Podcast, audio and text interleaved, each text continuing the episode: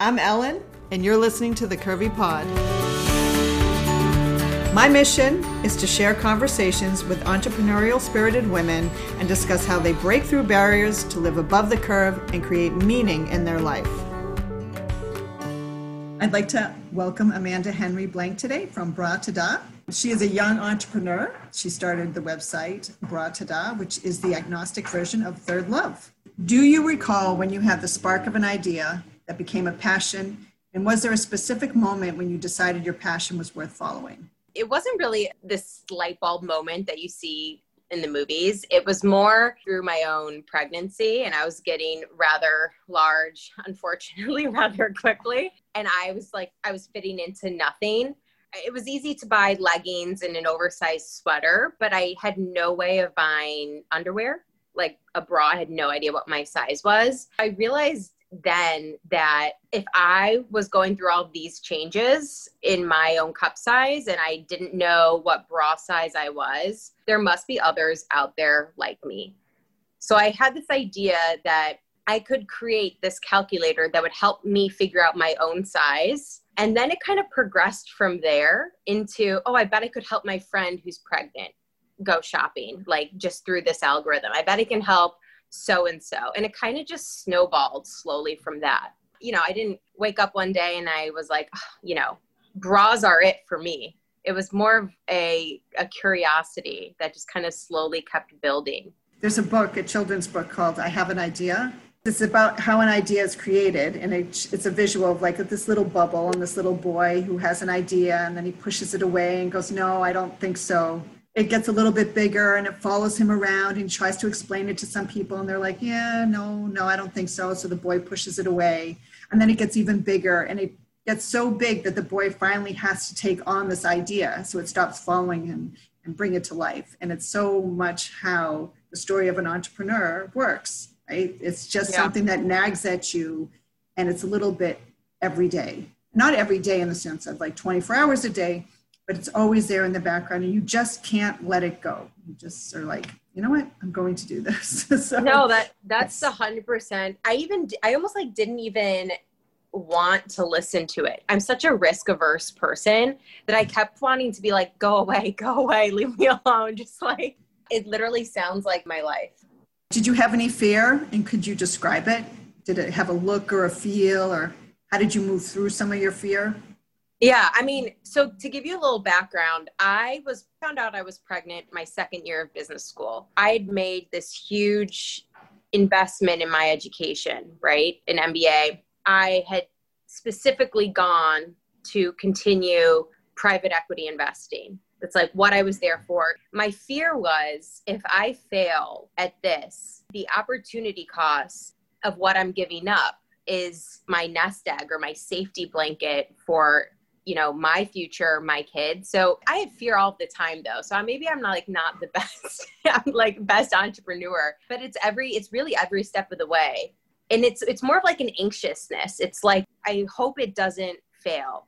I hope it works. And no matter how many times i have like these little successes or little stepstones it's like a constant the feeling never changes. From day one to day 100 it's that same i hope it never fails. I hope today is the day that it doesn't fail. I hope today we can keep going on this path.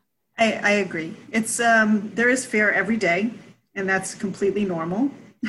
That's and we're sort of facing our fears every day. And when i started my business i would tell myself if i made it through the day it was a success. And that it doesn't matter what happens tomorrow because today i survived so true. And honestly, what helps getting through the day, you asked like what helps moving through it is like talking to other entrepreneurs.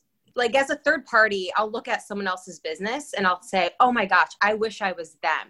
They probably have the easiest day, the easiest life. But then you talk to them and they're like, oh no, it's really hard every day. These are my challenges. So it, makes it more of like a relatable, a relatable story.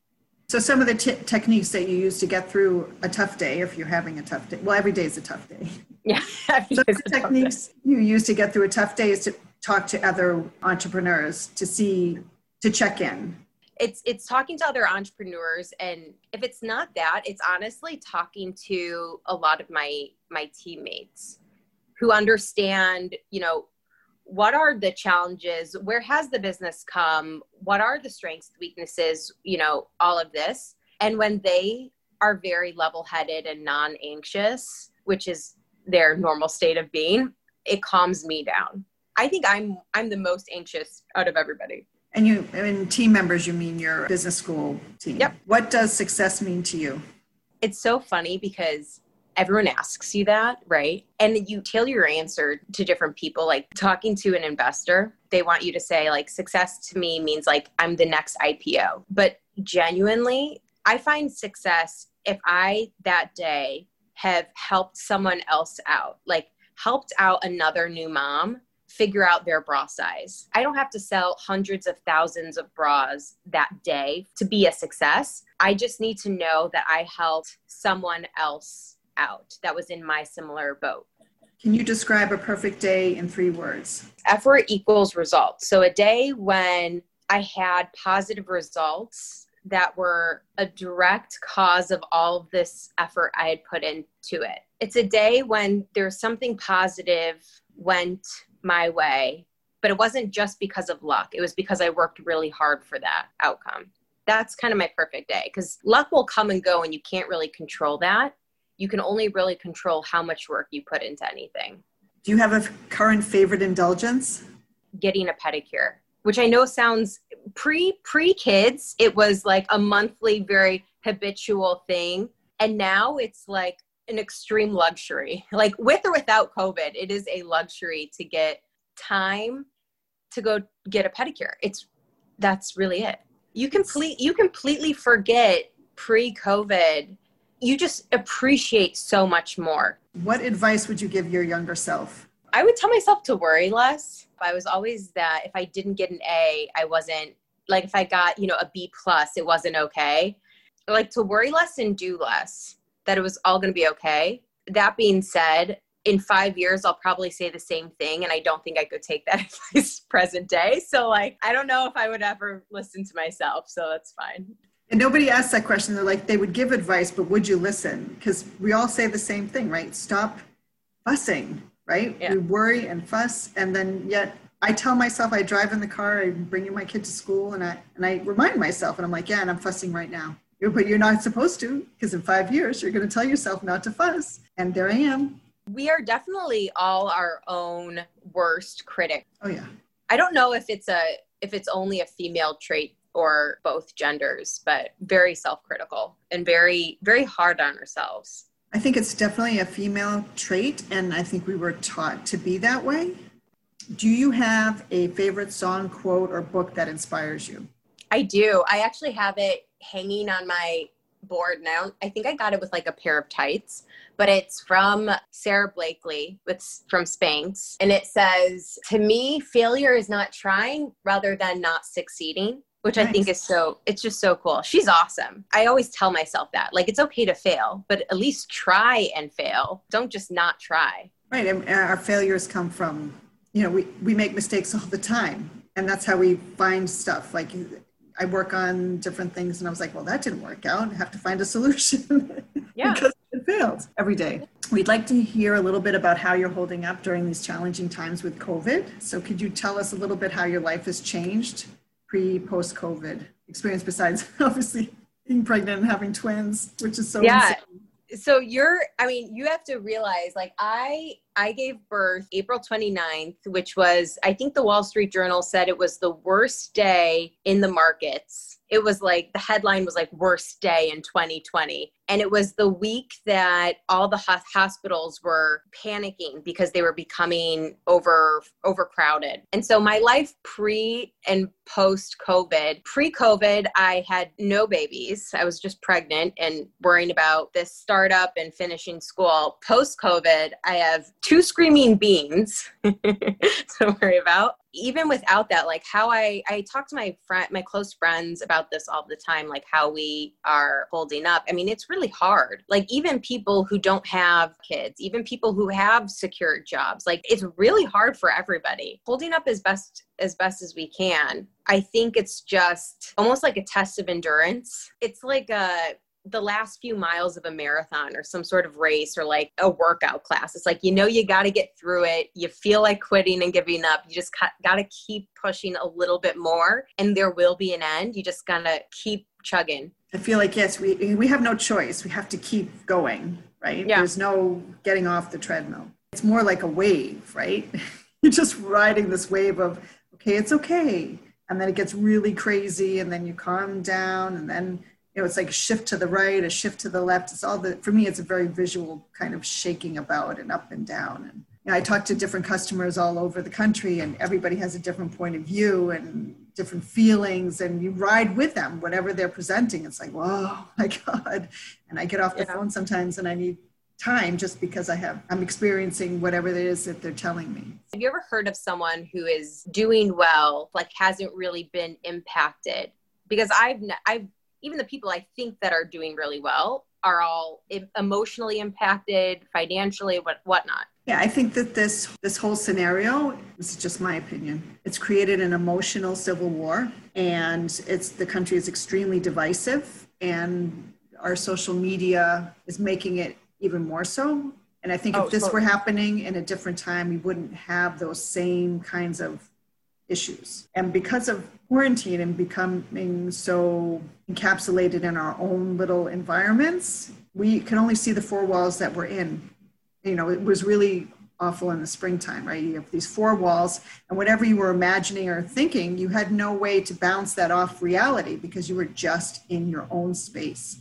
So everything became bigger than it really was, more intense. Part of you know, we were in Massachusetts for a lot of it, and I came back to New York because I felt like I needed that perspective of being in a place and getting some reverberation back to say it's not all as insane as you think it is in your mind. Like you can get through it, and you can, you know, it will be okay. You just have to, you have to problem solve through it. You just can't give up. So what ends up happening is that those of us that survive it, we're constantly problem solving due to little failures. This is what it's all about and that's who's going to be successful. Like you know our businesses may look really different in a few years time than they look today or we, the way we approach business but that's because we're going to do whatever we can to survive. People have to reinvent themselves. We have to find a way. We can't give up. One of the things that will come out of this is that there will be more entrepreneurs because more people are going to have to figure out how to survive within their home their community you know their larger community. Life will just force people to be entrepreneurs which is great because the country will run better with more entrepreneurs. I just wanted to piggyback from like the question because I'm so curious for you, Amanda. In New York, I know during that time, no husbands were allowed to go to the hospital with their wives. So I can't even imagine as a first time mom, first of all, going through a whole pandemic basically by yourself with no help of family and friends. And then also the worry of if your husband was able to be there. How did that work for you? We basically didn't leave the house. And by basically like i like legitimately only to walk the dog and then right back. It was nerve wracking it was oddly there was a there was like a calm and a peacefulness to it that, at the same time because it sounds so weird but it was there was absolutely nothing i could do about the externalities. I could only control if i or my husband got sick and as long as I felt like I was managing that, everything else is just going to be like I can't control if there's going to be a hospital bed for myself. Like I can't control absolutely anything. So it was almost chillingly relaxing knowing that I had less to worry about if that made sense. If that makes any sense. I it was I literally only had to worry about one thing, and that was preventing getting sick. Did your husband come with you to the hospital when you gave birth? He did. He did. I was induced, so that was awful. If you know, if anybody's ever been induced, you know what I mean. I he came with me. Honestly, the hospital was very. I felt very safe there. Oddly, I didn't think I was going to because you know, COVID, but I felt very safe. I've always had this mentality that if I were to ever have a stroke or a heart attack, I'd rather do it inside in hospital than, than anywhere else because there's so many doctors there that could just save my life. It wasn't like the movies. I had to wear a mask during labor. It happened and I think that just means next time it will seem super easy. When you were, got pregnant, was that a plan? Do you have like a timeline plan or are you No. just, you playing it as it, No, as it we got pregnant as a surprise. It wasn't a plan during business school. It wasn't a plan as I was running a, a company. But I was oddly very happy because I don't think there would ever be a time, like especially now, knowing how hard it is to run a business. Like there, there are days when I don't feel like I have time to go work out. You know, there's so many other things I could be doing, and so I almost feel like like a happenstance, a very happy coincidence. Because if it, if it didn't happen, I don't think I would ever feel ready because you know you just focus so much on your career and what your other goals are, not yourself ever. Yeah, I agree. I, I think it's hard to have a calendar of events because you can't really control it. Are there specific tools or resources that you've been using to get through the quarantine? Honestly, I got a Peloton.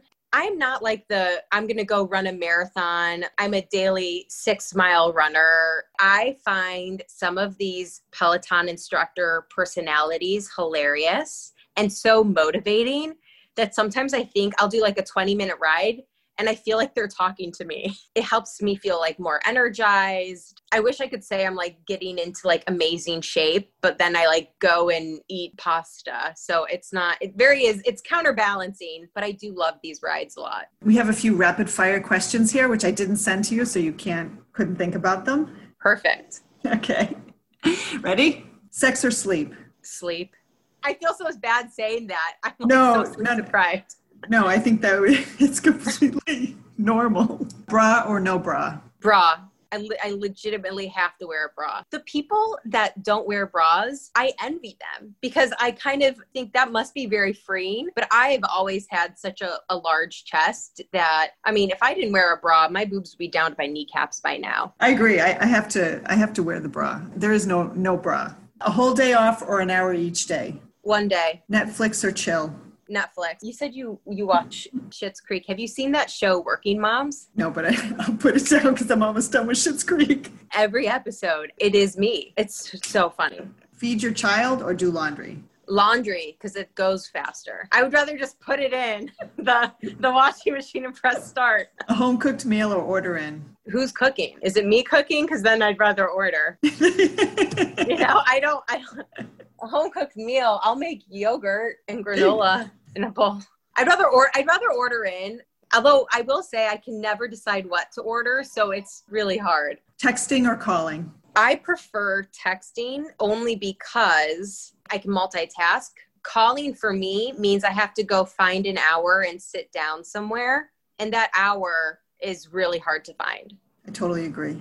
Journaling or reading. Reading. I love to read. It's funny though, I love to read nonfiction. My bedside table is loaded with nonfiction, and my daughter's like, "Don't you read anything for fun?" I'm like, I, "These are for fun." If I were reading fiction, I'd probably watch a movie instead. But that's just me personally. Work never or forever. Ooh, tricky, tricky, tricky. I think work never, but then have a hobby. Isn't that fair? Like you can have a That's totally- hobby that could be forever. forever, and it could possibly be a bra website. Do you believe in love at first sight?